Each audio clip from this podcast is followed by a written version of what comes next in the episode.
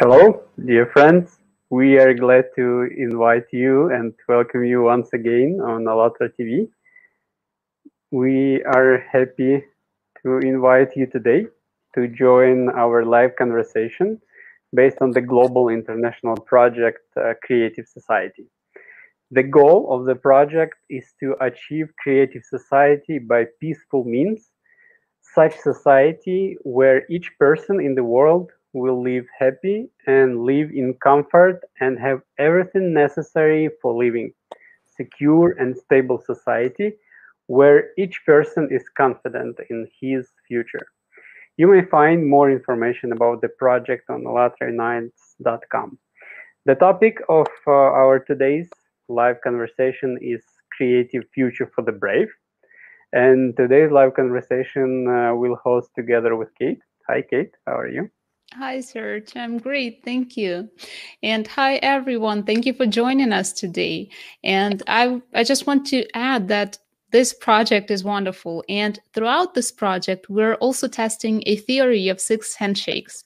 And our special guest today watched one of the broadcasts with his friend, Samuel Mudarwa, from Democratic Republic of Congo and he got so inspired that decided to contact us right away and share his vision of creative society. So dear viewers, please welcome John Byler, founder of the Bison Foundation. And John spent almost 25 years creating learning solutions for many Fortune 100 companies across the world and you know wide range of industries um, is and instructional instructional designer. So he designed and developed training for uh, fidelity investments in boston for 11 years also. Uh, hello john. How are you doing today? And thank you very much for reaching out. Hi kate. Hi sergi well i had to. Hi, John. i felt compelled to. And uh, you know when you feel that stirring uh, i knew it was inevitable that i would reach out to you because we we um, we're on the same mission really. We're we're after this many of the same things and there's no reason why any artificial boundaries should prevent us. And i know that there is strength in numbers. There is strength in numbers the diversity. Way into the bison foundation but i'll i'll uh, i'll take your lead and and uh, address address the questions as they come to me. But it's really nice to be here Thank you so much, John. And yes, actually, the first question would be uh, Could you please share with us and our viewers uh, what does bison mean, actually? And um, what inspired you to start this organization? What is it about? Yeah. Well, the BISON is an acronym, and uh, I'm not going to tell you what it is yet because I want to I want to lead up to it. Um, as you said, I worked at Fidelity Investments in Boston um, for 11 years. It was from 90, 1994 to 2005. In 2005, uh, my middle son and I, Andrew, were in a car crash. We were hit uh, very hard from behind. We were at uh, his bagpipe practice. He was a, it was a great bagpipe player at the age of 16. We were driving back from there, and we were hit from behind, and we ended up on this grassy area. Uh, and we both looked at each other and said, "Are you all right?" And and and we were all right at the time. We we got all our stuff out of the car, called 911, and uh, as sometimes happens with a traumatic brain injury, you don't really know the impact right then and there. Um, so the next day, I continued with my project with Fidelity, and I knew something was very wrong. And uh, and and as the next day wore on, I my symptoms just grew worse, and I went to the emergency room and they could tell that I had had a concussion. And my, my son uh, broke three vertebrae in his back. So there's a, there's a tragedy uh, be behind the Bison Foundation, but as with many things, it could have been a lot worse. I am grateful to be to have walked away from that car. It was a 1993 Volvo. It's built like a tank, and the, the trunk was crushed into the back seat, and so that you can imagine the impact. So um, that was 2005. Two, by 2006, I had worked with a speech language pathologist at Spaulding Rehabilitation Hospital in Boston. It's a Harvard Medical School teaching hospital. I knew I was in, in very good hands. And so, as an instructional designer, I was paying attention to how they were treating me. And there, there was clearly a medical clinician side of the team and a therapy side of the team, and they worked together. And so, as I, I, I realized that there was a, a, a book in me of the best of what I learned at Spaulding as my way of paying it forward. And uh, so I spent five years with my co author on this book. It's called You Look Great. And the subtitle is Strategies for Living Inside a Brain Injury. And um, this, the, at the core of it is a model called the Brain Injury Recovery Team Model. The premise being it's not a superstar neurologist who's going to get you better, it's a team approach, strength in numbers. So as as my recovery wore on and on and on, um, I was I had spent five years with my co-author Laura Ricard. By the end of 2011, I was finishing the book, and I realized there must be such a thing as a brain conference. Sure enough, there were three I applied to, and I got into all three right away. Uh, the Santa Clara Medical Center in California, uh, the World Congress of the International Brain Injury Association uh, in Edinburgh, Scotland, and then and then keynoting at, at in Massachusetts. Um, in 2009, so four years after the accident, I had done enough public speaking in the Boston area in graduate schools that I was kind of the poster boy for traumatic brain injury. And the Brain Injury Association serves that community. And they reached out to me because they wanted to have someone with a brain injury on their board. Kind of the, ins- the inside story about what it is like to live with a brain injury. So um, at the beginning of 2012, then I I began going, I began going to these conferences and speaking and being very well received. But at the same time, my, my, fa- my personal life was crashing around me. And I was born here in Kansas, which, if you look at a map of the United States, we're right in the middle. The call, that whole area is called the Great Plains and the buffalo roam. You've heard the, oh, give me a home where the buffalo roam and the deer and the antelope play. See, I was born here out here, but I, my parents moved. I didn't grow up here on the plains, but we always came back here as a point of reference. So I grew up in Hong Kong. So I grew up with a very international upbringing. Uh, from 1962 to 1968, uh, we lived in Hong Kong on the 17th floor. I went to Kowloon Junior School when Hong Kong was a British Crown colony. All the currency had British monarchy on it. Um, so I'm going to try and be concise, I promised. Um, so as my personal life uh, came really came crashing down, I, I, I, I, I looked at a map of the United States and I said, where am I going to get back on my feet again? And it had to be Kansas. My mother was here and uh, relatives here in Hesston, Kansas. I'm wearing the shirt in honor Hesston. Uh, it's a town that's about 30 miles north of Wichita. And um, there's a small college here, a two-year Mennonite college, and my grandfather taught here in the 30s. And um, so my, my my my my my hope was that I could uh, uh, uh, survive this ordeal in the quiet and open spaces of Kansas, and that's what's been happening. I've gotten stronger than I was. But when I first got here eight and a half years ago, I drove to a a wildlife preserve just about 20 miles north of here. And, and that's where the buffalo and the, and the antelope play. And I drove up there, and this, and I'm, uh, I'm leading up to why I called it the Bison Foundation. I drove up there looking for some answer, some healing. And I was all alone. Uh, I parked the car, I, I walked around, I saw a whole herd of bison about a mile away on the other side of a fence and and I looked at them, and it, there was something almost biblical about this feeling I had. I, I I basically laid down in the tall prairie grass, and I slept for an hour. I slept for an hour, and during that hour, the entire herd of bison had moved just to the other side of the fence, and I filmed it. It's on YouTube. I describe it on YouTube that day, and first I thought they they they, they said, "Man down, let's investigate." and they are very inquisitive creatures. But more profoundly, I felt them saying, You've lost your herd. You can find strength in our herd. And my intention, after having written the book and, and having spoken at these conferences and being on the board of this brain injury association, I I had a real insider's knowledge about uh, um, the care and lack of care of people with brain injuries in this country. And so I, I had always called it the You Look Great Project. I just knew that there was going to be a foundation to help people. I didn't know what it was going to be called yet. But that day I named it and it just snapped into place. B I S O N. Brain injury support. That was easy. And then a colon, and then O N, on. What animates the bison? Well, I've given this a lot of thought. O is operational help, where we'll help families with their paperwork, whether they come to us uh, with our retreats or we go to them for our in home health care. There are five areas of paperwork and bureaucracy that are absolutely deadening to families, and it usually falls to the healthy partner to take care of it. So we're going to partner well and we're going to help families with their insurance paperwork, their legal paperwork, their medical paperwork, their taxes paperwork, and their personal finance.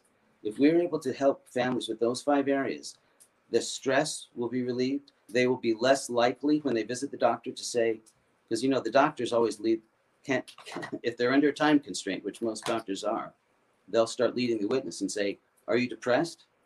Well, I have a pretty good vocabulary, but I'm not sure what else to call it, so I'll say yes. Well, they've got a drug for that, and then and without distinguishing between clinical depression and feeling sad, which is part of the human condition. They'll say, Are you anxious? And for want of a better word, yeah, anxious. Without distinguishing between clinical anxiety, which can lead to panic attacks, and feeling nervous, which is part of the human condition. So the Bison Foundation wants to wants to recognize that if these if, if, if, if most of the time the patient says yes to depression or anxiety, it may be that it's simply part of the human condition, not some chemical imbalance that they have to immediately jump in with a pharmaceutical. So we take this real seriously, the, the brain chemistry, because I don't know if I'm ever going to get my brain chemistry back. When I first got here, I was in such rough shape that the doctor injected me with Valium and put me on Xanax and Klonopin and Seroquel all at the same time. What I should have said was, Doc, respectfully, are there any human clinical trials to justify this diagnosis and prescription? He would have said, I have no idea. Well, I would have been more protective over my brain chemistry.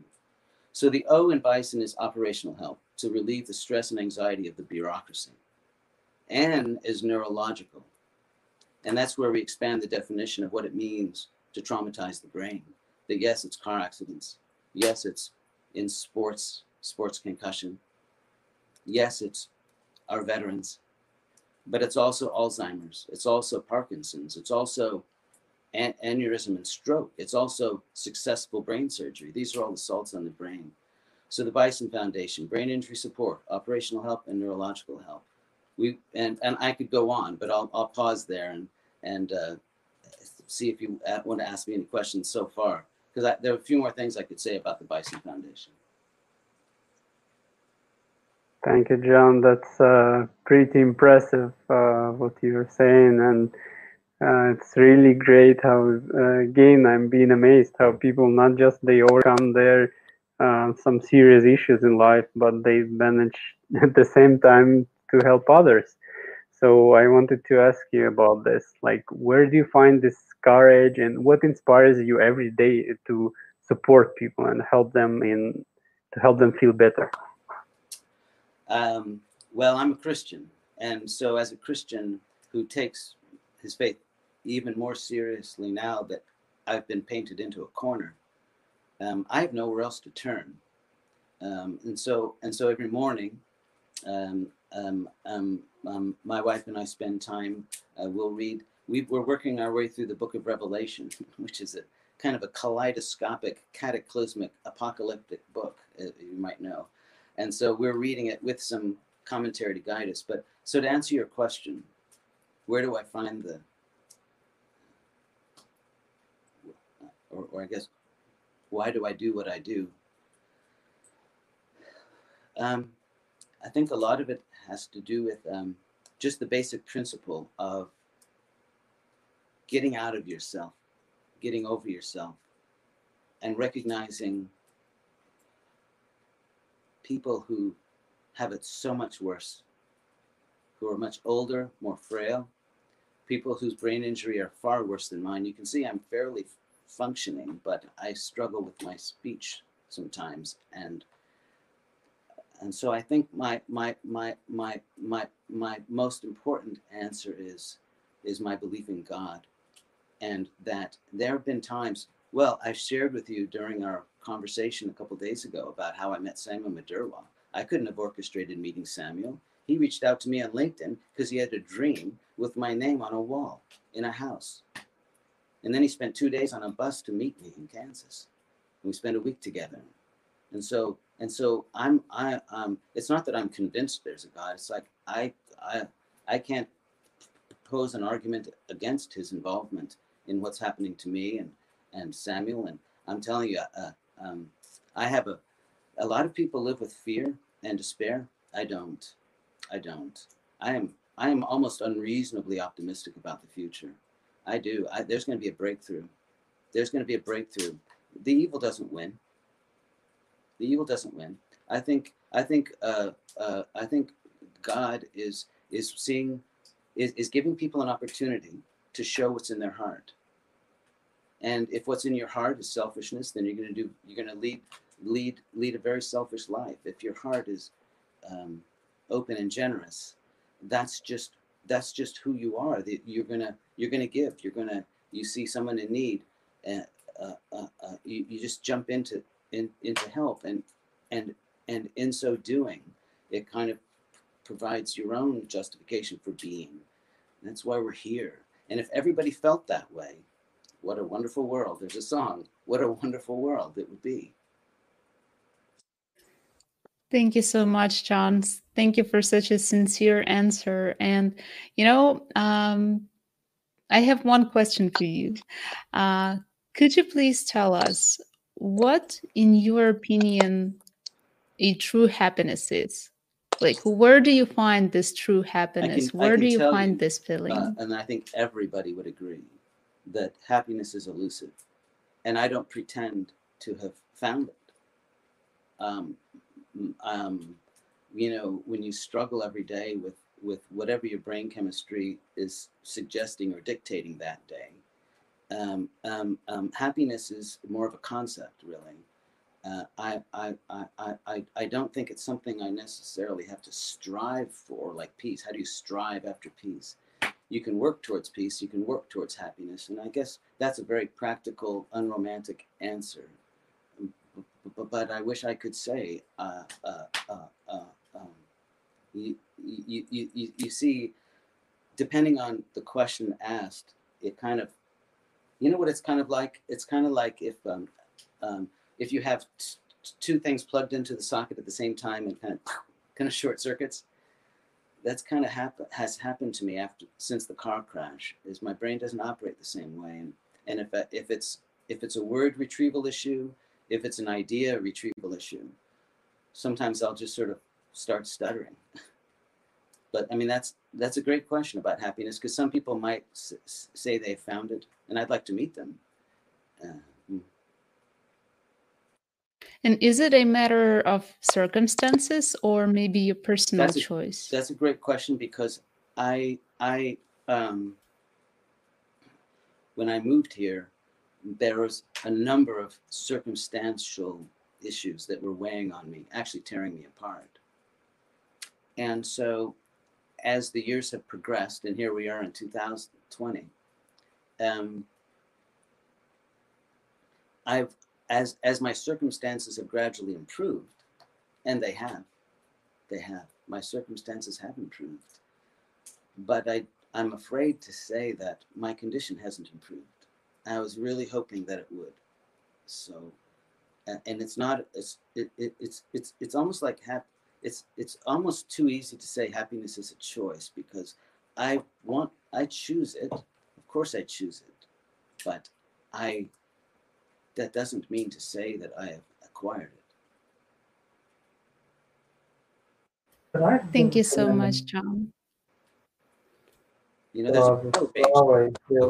I mean, I mean, I believe in I believe in the dark spiritual forces, and and and I'll tell you that I'm training myself to believe that when I when I feel those dark spiritual forces warring against me, I'm starting to train myself to say, I'm on the right track.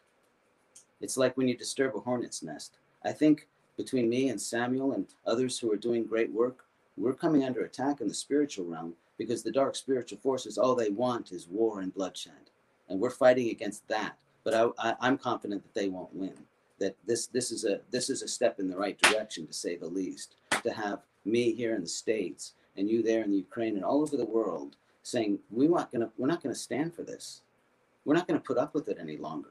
We are going to um, call on on on on the best of people and not and not assume the worst or draw out the worst. We're going to try to work together now to get people to call on their best selves. And, and from a from a Christian point of view, it would be to become the person God intended them to be, not the one that was hijacked by the by the enemy. Thank you so much. And John, we actually prepared a really nice surprise. We searched for some photos of yours, and uh, right now uh, we have a wonderful collage. So I will ask our technical support to put it on the screen so you could um, take a look at those photos and maybe comment on them. Okay. And share those happy moments of yours, probably. Oh, let's see here. I don't have my glasses on, so I'm gonna look look look closely here. Well, um, okay. Well, the the bottom left is is is is my favorite one there. The bottom left on the you'll see uh, Emperor Haile Selassie of, of Ethiopia. Um, my grandfather and my grandmother uh, lived in Ethiopia, working for the Mennonite Central Committee, and and to thank them for their work with the MCC, Haile Selassie gave them a, um, a ceremonial white horse, excuse me, white horsehair fly swatter. And it had always been in my family. We, we left for Hong Kong in 1962. And by, the, by my grandfather had just died and gave it to my dad. And so as I as we were in Hong Kong, it was always on the coffee table. Oh, that's from Emperor Haile Selassie. And then my father died in 97 and my older brother inherited it. And then um, my brother died 10 years ago, and then his wife inherited it. And I, I, I was dropping large hints for a while, and she and she gave it to me a few Christmases ago. So that's a. And by the way, I, I mentioned Mennonites. You, you, might look into them because their their mission is very uh, very similar to what you all are doing with the peace and the, the with peacekeeping and peace seeking and the creative society. And uh, uh, yeah, so let's see the middle the middle picture there.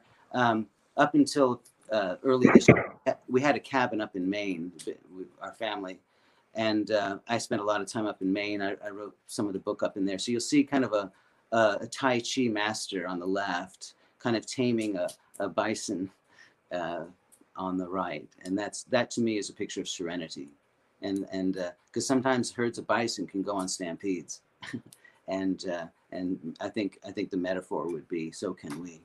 And then on the right is the uh, the uh, the the yellow uh, golden bison. Uh, there's a there are some uh, Christian believers who. for some reason, that's a symbol of the end times or a symbol of the return of Jesus Christ Himself, and so that's that's part of the imagery of the Bison Foundation too. let's see, the paperwork. And what about that picture? I think it's uh, it describes probably what you do with a lot of paperwork that you help with. Yeah. Uh, well, you know, to people who actually ask you for support. Yeah, I, I, um, I, uh, I, I, as I as I say, I with with my injury, I I I, I do need administrative help. Um, I have I have notebooks to me, you know how I feel? I feel like, um, you know, um, Albert Einstein had MC. Um, what what is the formulation that he came up with? MC. I'm sorry. I feel as though I have this. I had this vision for the Bison Foundation, and and and Einstein kind of spent the rest of his career working back from the formulation. And I feel like my notebooks have done that. I've I've been I've been writing and writing and imagining and writing some more. And now I'm ready to partner with with writers and and my my youngest son Will ha, has just agreed to uh, to work with me, and I'm thrilled because um, all three of my my sons I'm just so proud of. They're just also talented and. Um, uh, so, so that picture there, I'm not buried anymore. We're going to work on it together. Make, make it a family project. That's wonderful. Sergey, are you with us?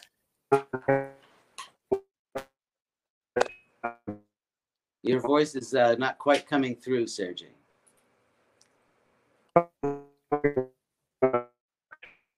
Yes, I guess uh, he's experiencing some technical difficulties, but that that's okay.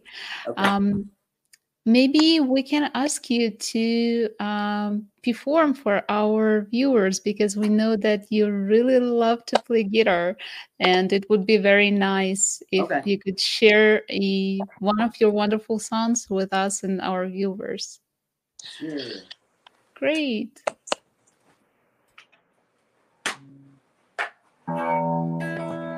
You all right? Yep.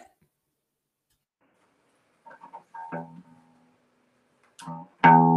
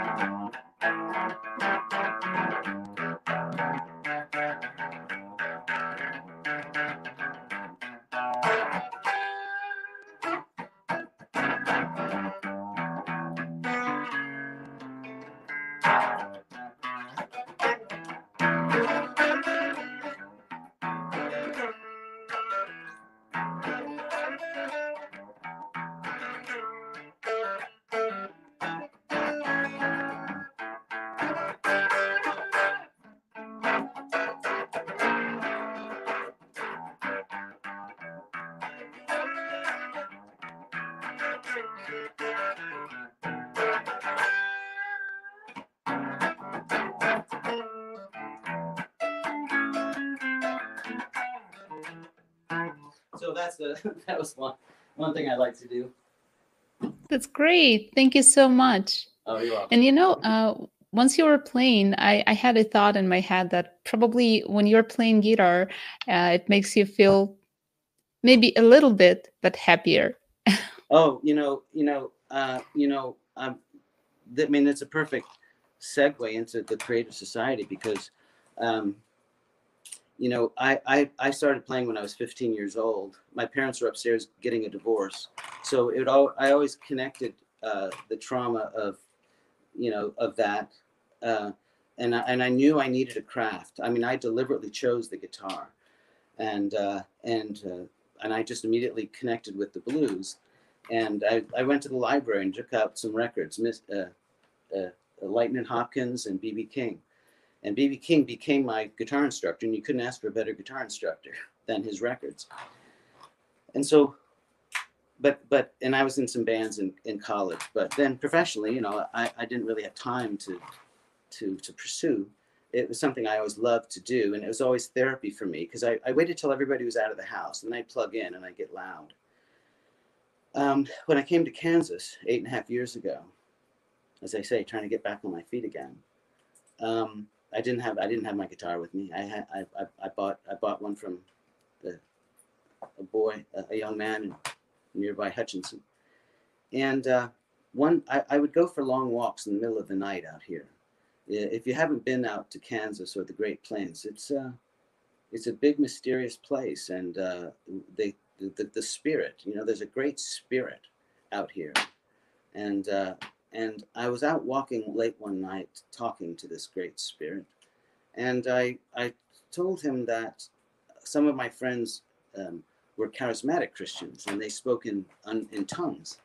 And, and they and they felt they had a special relationship with God with the, with the, this tongues and I and I said what's that all about basically and I felt the spirit say you're a musician you're a musician that's how you speak to me and so I've not approached the guitar the same way since that night.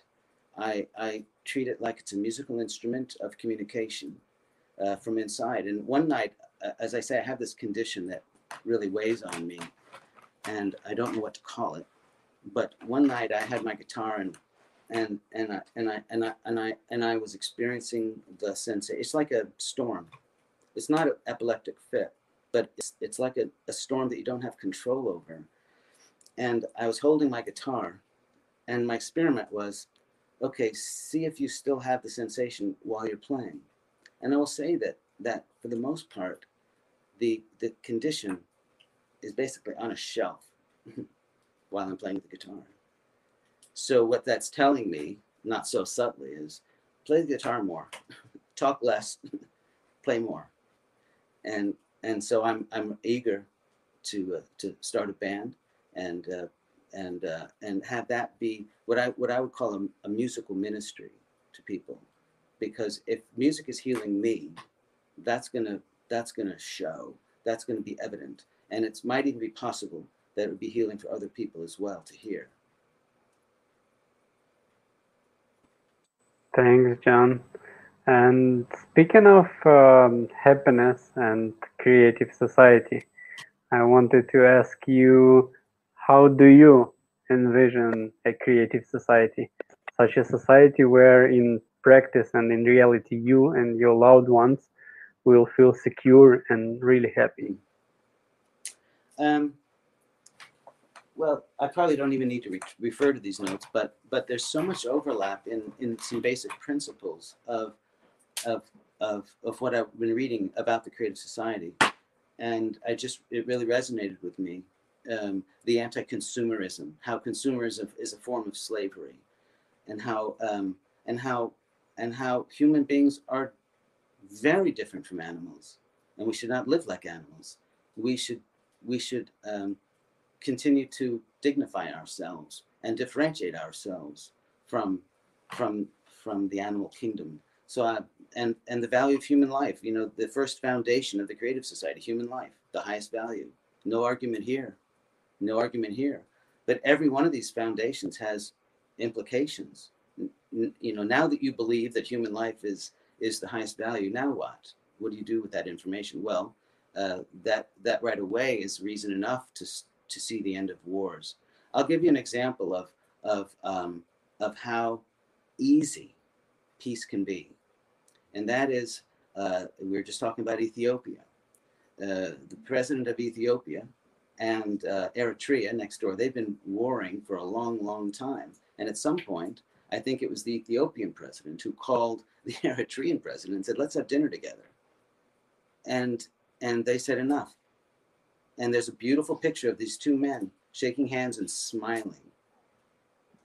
And it can be as easy as that. And I, I believe, I believe in um, in what can happen over a meal. Okay. So let's say I was the president of the United States, right? Um, I would I would plan a banquet. I would plan a banquet with the major heads of state, and and let's say you know the, the, the, let's let's let's let's let's do everything we can for peace for our children and our grandchildren, and have it be over food. Mm. um, I, I uh, one of the things Samuel Maduro and I spoke about is is uh, a school uh, to teach peacekeeping and conflict resolution. Um, and so and so if you have principles of peacekeeping and conflict resolution, if you have these principles in a family, you can apply them to your town, you can apply them to your country. And so that's that's that's a that's something that you all are are, are already giving a lot of thought to. What are these principles? And they're they're the eight foundations of the creative society. Uh, evolution, not revolution. That's that's that gives us permission to be patient. We have to be patient. On the other hand, the world is burning up, so there's really uh, it, it's it's there's a built-in dynamic intention there that we can't let stop us. Uh, we have to recognize that there's a lot of pressures to um, to do everything we can for peace, but that it's going to be slowly, one person at a time. I mean, we have the slogan for the for the Bison Foundation is healing the world one brain at a time, and uh, yeah, I'm looking at the notes for the for the eight foundations. And uh, was your original question um, how I saw mm, my role in the Creative Society, or what people's role can be?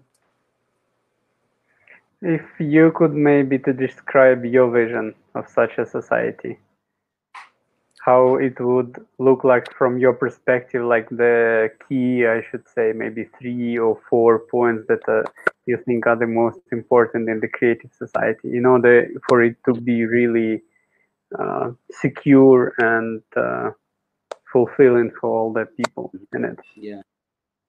Yeah. Um, well, one thing uh, uh, uh, is that is that the Creative Society is saying, dare to dream, dare to dream.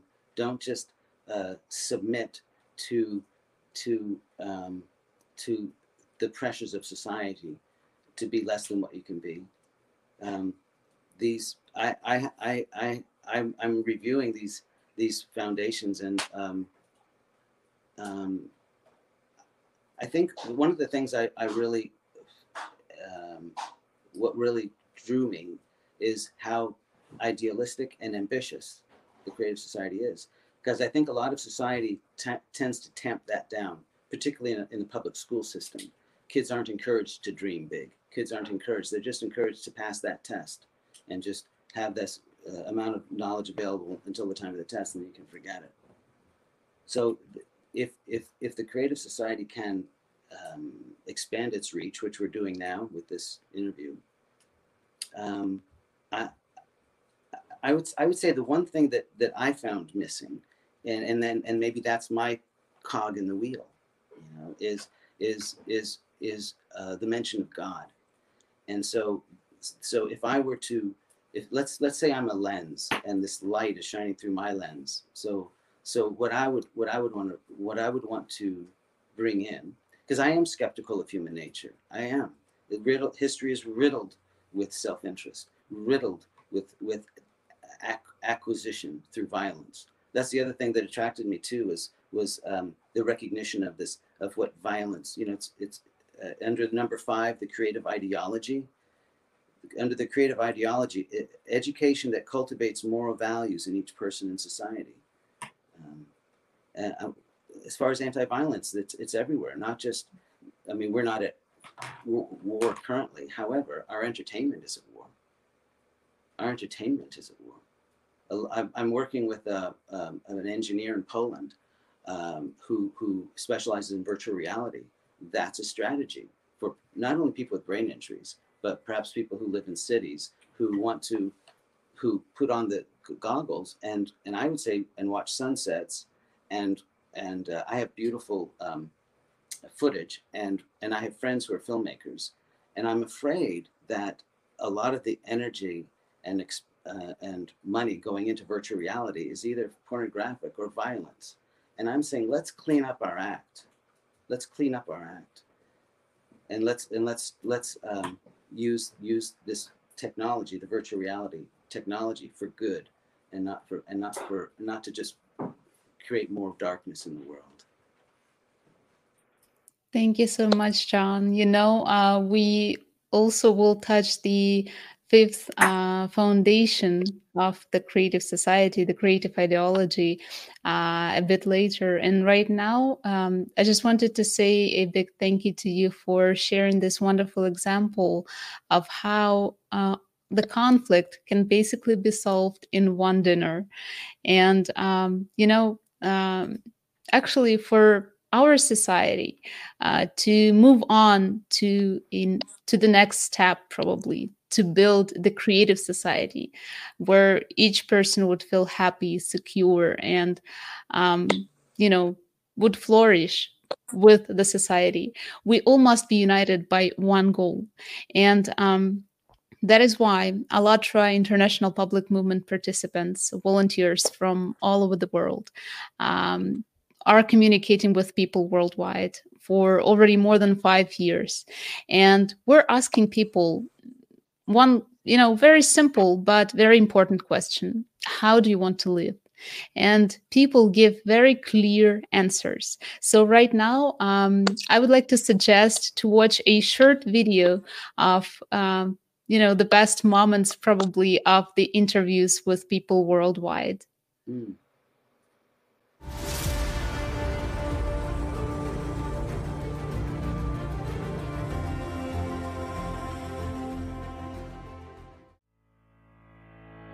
What unites us as human beings is we all have the right to life. I believe no matter our upbringing, we all just want to want the same thing. You know, we want to be happy, we want to enjoy life, we want to experience what it has to offer. I got from my mother the expression others first. You know, this is the opposite of being selfish when you say others first. Others go before you we are all human beings and we share all the same future. We are sharing all the same resources. We're sharing the same purpose in this life. So it's to live well with each other. If this become different and the people feel that when everyone around them become happy they will become happy this will be an amazing world and creative society is the one in which you give and don't expect anything else. Forget about the money. You, you've got to pull your way in society and think of others, respect, and so on. Everyone in this society should be equal to each other. I feel that right now, I think there's a time that we need to be together, we need to work together. By loving yourself, by loving the others, by a distributed uh, uh, a positive energy. Openness and trust, love and gratitude. This is foundation for a creative society. To work alone, you will not survive. To work together, we can move forward. If people can see what I'm seeing and feel what I'm feeling whenever I think of a creative society, it's, I mean, it's infectious. That's that's I think that's in one word I'll say it's infectious. I can't say more.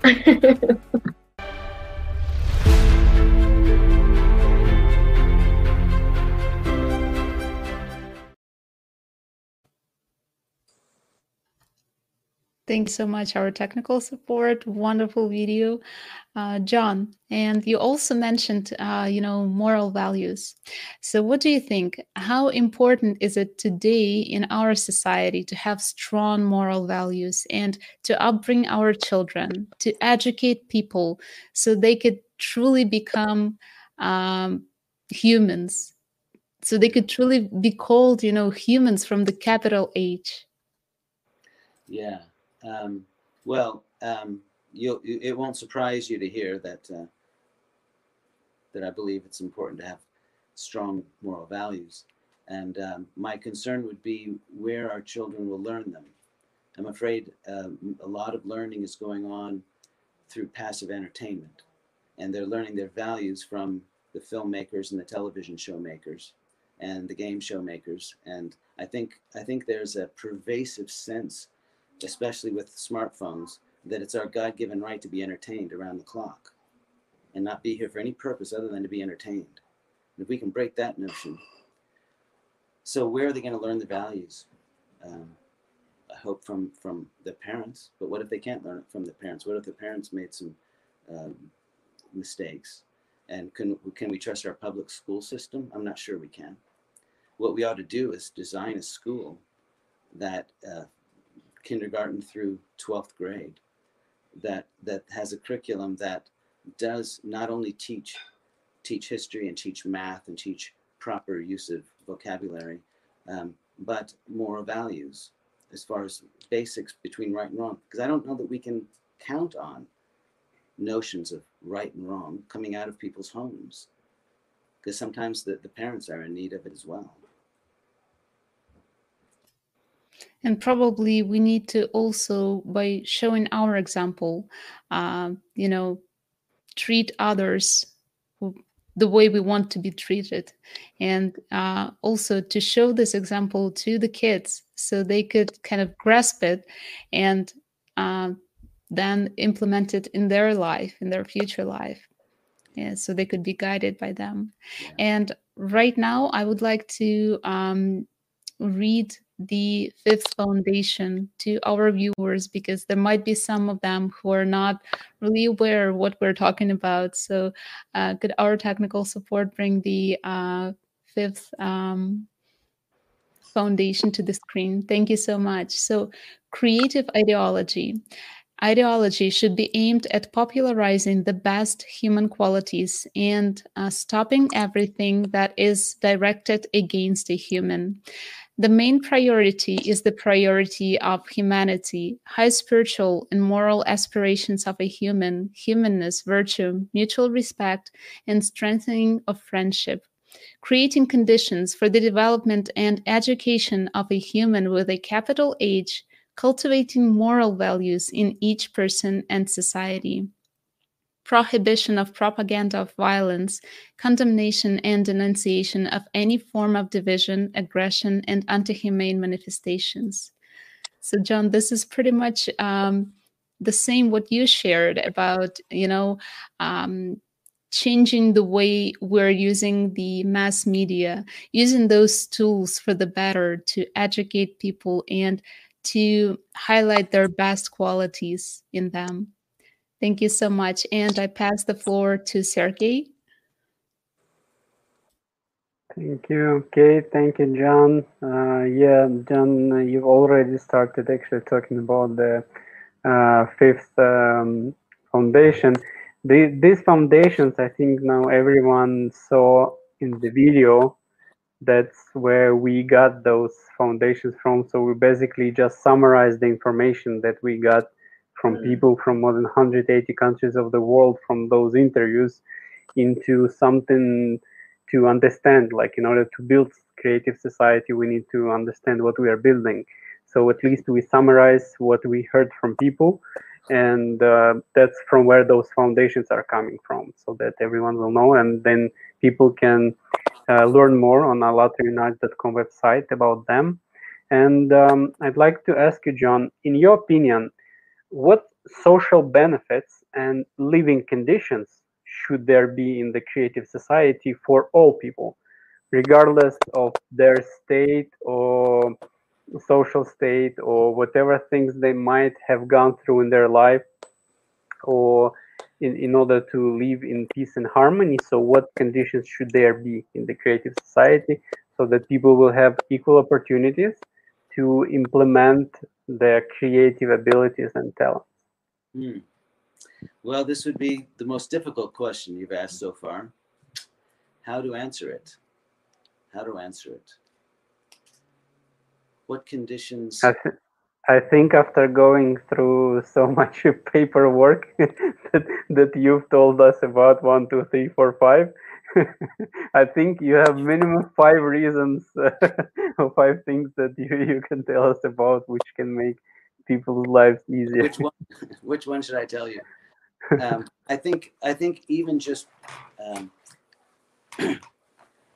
I think I think the, the coherency of of the philosophy is that we're not animals, we're human beings, and as human beings, we have this incredible uh, creative side, and that needs to be nourished. But it often gets tamped down, either at home or at school, or uh, and so if we can if we can raise our children uh, to to tap into what their particular creative gifts are to help them re- recognize why they're here what makes them what what they bring to this world that's different from maybe what their neighbor brings to this world and to value that and to not tampen it down treat it like the fire that burns within you.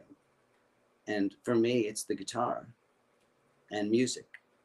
And and i'm glad that that um, well first of all i'm glad that i have fingers that aren't riddled with arthritis. I just lost a good friend of mine. She was 91 years old ellen. And ellen by the time i met her she had already had arthritis set in but she had been a pianist all her life.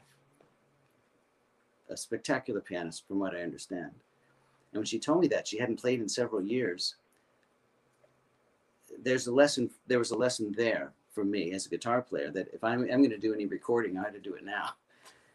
Um, but as far as the creative society goes i think that's a principle that uh, gets reinforced as we teach our children that they're that they're not animals that they're human beings with an incredibly sophisticated brain that that i think is god's greatest creation is the human brain not the galaxy. I could care less about jupiter it's the human brain that that distinguishes us from every living thing the human brain. There's a there's something called the mind. Uh, I'll give you an example of, of why I'm so impressed with the human brain. I was at a conference in Wichita a few uh, four years ago, and they had some engineers there who who taught engineering. They're originally from Pakistan, and they were extolling the virtues of 3D printing. And so there's a great future in 3D printing, uh, not just for objects, but in the, in the medical field where they're actually be able to 3D print a kidney or an organ, a pump. And I said to him during a break over coffee, I said, well, assuming it was kind of common knowledge, or uh, I said, well, they'll never be able to 3D print the brain. And he looked at me puzzled, as though, as though, why wouldn't that be possible? And I realized I'm dealing with a materialist. He's a materialist. He doesn't understand that with, with the human brain is concerned, we're talking about more than just tissue, brain tissue. We're talking about the mind. And and you know, there's an old saying, you know, you can put a man on Mars, uh, you can put a man on the moon, but you can't build a good toaster. Um, well, you know, you can put a man on the moon, but but we don't have a clue yet how the brain works, what mind is, where consciousness comes from. It's more than just an organ that that that that that like a liver. And so I would I would use that as an example of the the particularity, the the the individuality of the human brain, and that's in keeping with with what I've been reading about the Creative Society. That's the thing that distinguishes us from the animal kingdom. Thanks for sharing, John. Um, I'd like to ask you, since the time flies really fast, and we would like to ask you to maybe there is one foundation that you would like to choose to expand on. Or since you told us that you are making notes that maybe you can share with us your yeah, ideas. I think I think I would go to number six, uh, development of personality. Um, and it's because it's an elaboration of what we were talking about um, about about how how each of us has a role to play, and uh, and our, our, our, our personalities are our fingerprint. And our fingerprint is so specific that, that we are here for, for some very particular reasons. And we don't want to um, um, lose the voice or lose our inner guidance as to where, where our destiny is taking us. And, uh, and so if you if you're if you're raised with that sense that you're here for a reason, you're going to be less likely to want to just waste your life. You know, you're going to want to you're going to want to to find purpose and it starts here.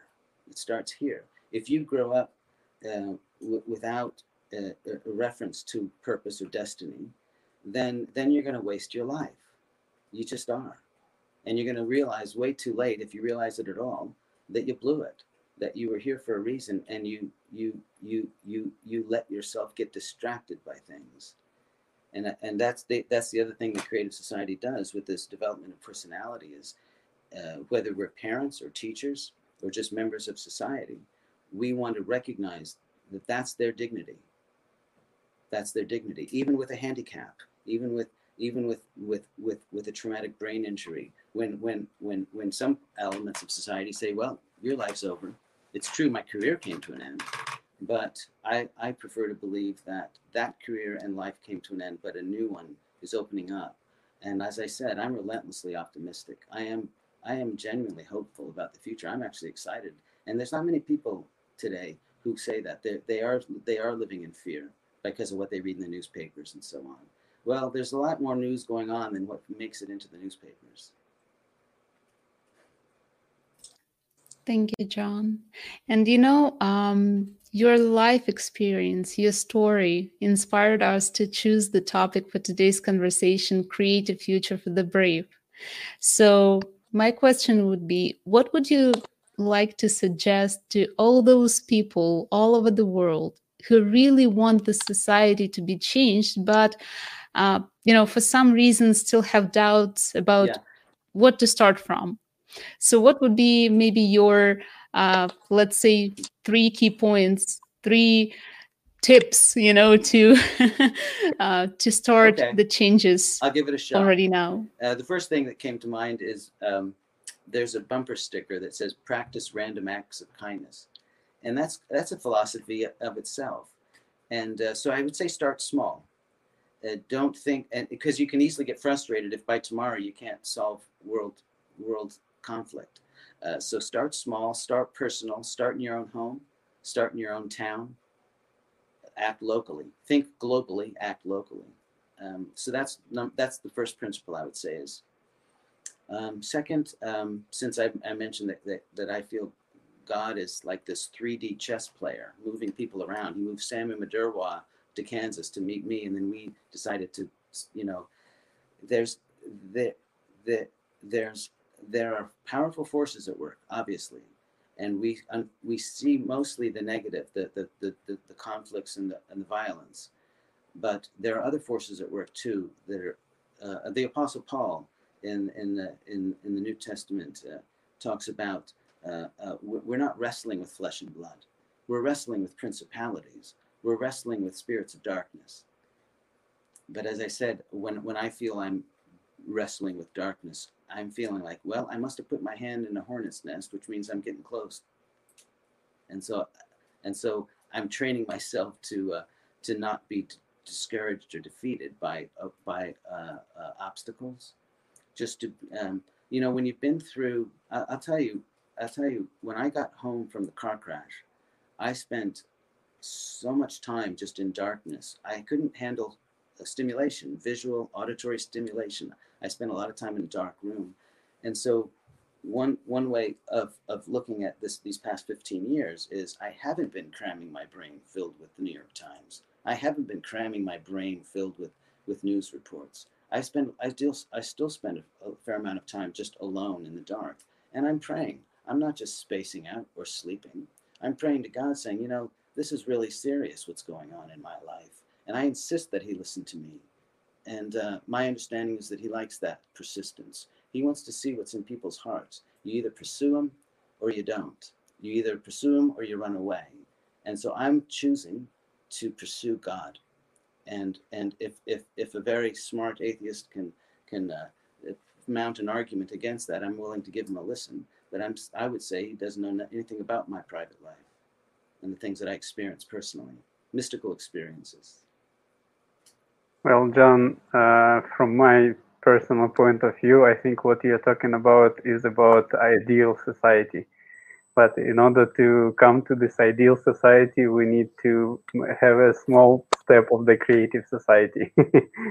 so I'm sure that um, our a lot of our viewers will agree that these are the key essential questions that everyone should ask themselves who am i why am i here and what's the point so that's that's just my uh, point of view. Well uh, john the time is running so fast and just to um, uh, finish our conversation we'd like to ask you since we're uh, practicing the six handshakes theory which states that all people in the world know each other via six social connections and thanks to internet and modern technology it's even less maybe one or two connections So we'd like to ask you, would you like to invite maybe someone or to nominate uh, for the next live conversation? Maybe you would like to join us as a co-host.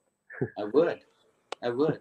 Uh, yeah, I can tell you two two uh, gentlemen that come to mind. Should I tell you their names now or or, or privately? Yeah, sure. Go ahead.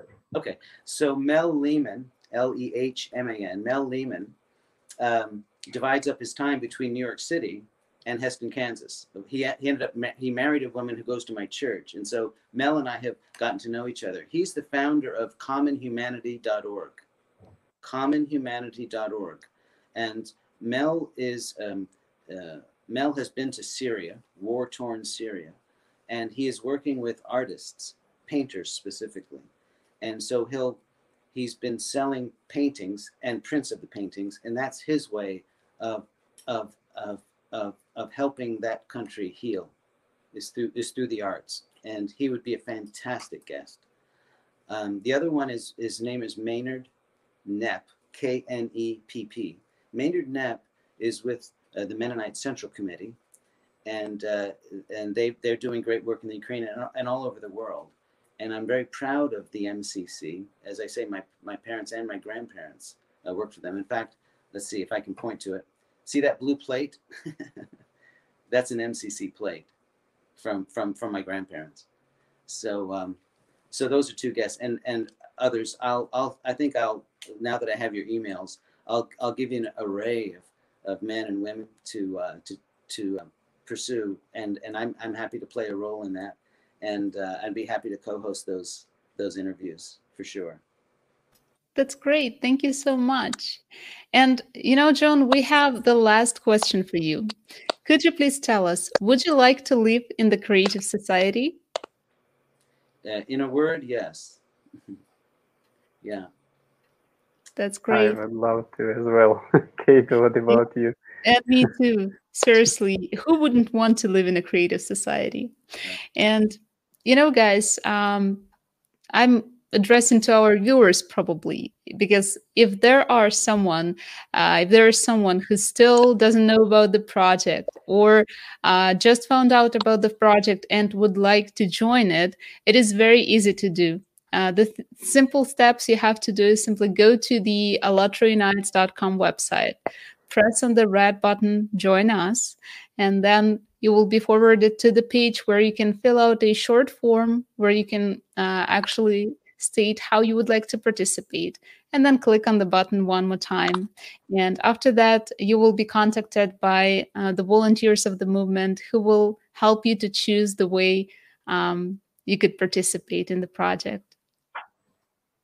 Yeah, exactly. Let's let's guys join efforts. Let's uh, start how to say waking up because uh, in what's going on today with climate, with uh, politics, and all these situations that we are having right now, the only way we can go, go through is together. So I am totally inviting everyone.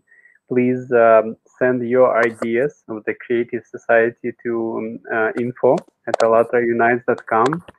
Uh, now you can see on the screen our websites and email share our broadcast in social networks using two hashtags, hashtag Creative Society and hashtag Allatra Unites.